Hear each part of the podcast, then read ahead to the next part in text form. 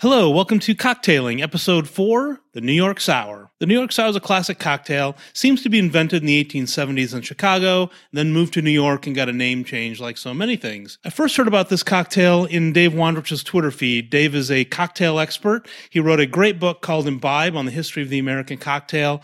Uh, there's a link to his Twitter feed in the show description, and I'll put a link to his book also. So the New York Sour is a classic cocktail for sure, and it's starting to show up on some cocktail menus again. It's on the happy hour menu at Clover Club in Brooklyn, and I was recently made one randomly as a bartender's choice drink. Let's get to it. It's a very dramatic looking cocktail. The only spirit in this is whiskey. I'm going to use Rittenhouse, my go-to whiskey. It's got two, two ounces of whiskey. It's got one ounce of lemon juice and one ounce of the simple syrup. So if you made simple syrup from the daiquiri episode, uh, you have another, another use for it here. And it's got a little bit of red wine for the float. So let's get started. Put the whiskey in a cocktail shaker. This is a shaken cocktail. So use a shaker, have some ice handy. And then we've got uh, one ounce of the lemon juice going in, the simple syrup. The wine does not go in the shaker. Don't make the mistake of doing that, which I did have a bartender do once, and uh, you lose the drama of the wine if you do that. That's all in the shaker. Add some ice. That. All right. Find my lid. There we go. Uh, again, I'm going to shake this a bit away from the microphone.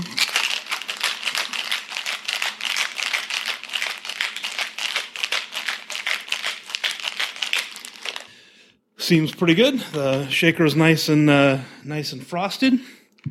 And I have a couple of uh, Nick and Nora glasses here. You can see, you'll be able to see this in the show description. So now we're going to make the layer of wine on top. And if you listen to the episode on daiquiris and you made the Huascar daiquiri, the technique is the same.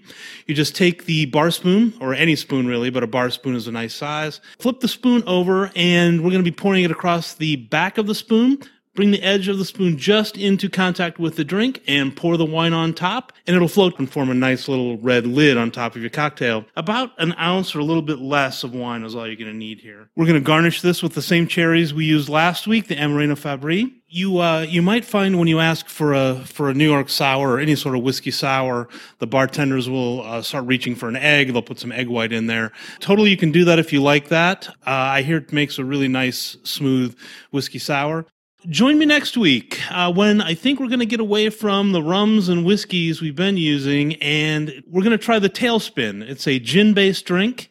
It's got some of the components you've seen before, like the uh, Carpano uh, vermouth, and some things we haven't seen, like green chartreuse. So I think you'll like it. I've, I've had it. I think it's a really good cocktail. So join me next week.